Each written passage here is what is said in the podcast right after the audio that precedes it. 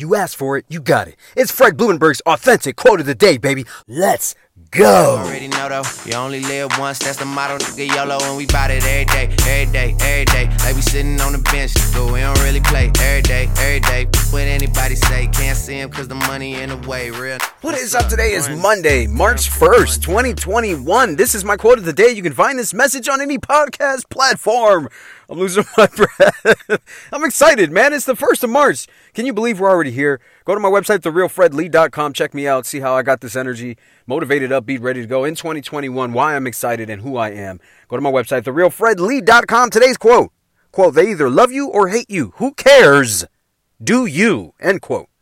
You know, a lot of people focus on, I did a, um, a uh, TikTok, I did an Instagram reel on this very issue of the people that you need to focus on. The two thirds of people you need to focus on. The third that loves you and the third that's intrigued by you. The third that fucking hates you, fuck them. Who cares about them, man?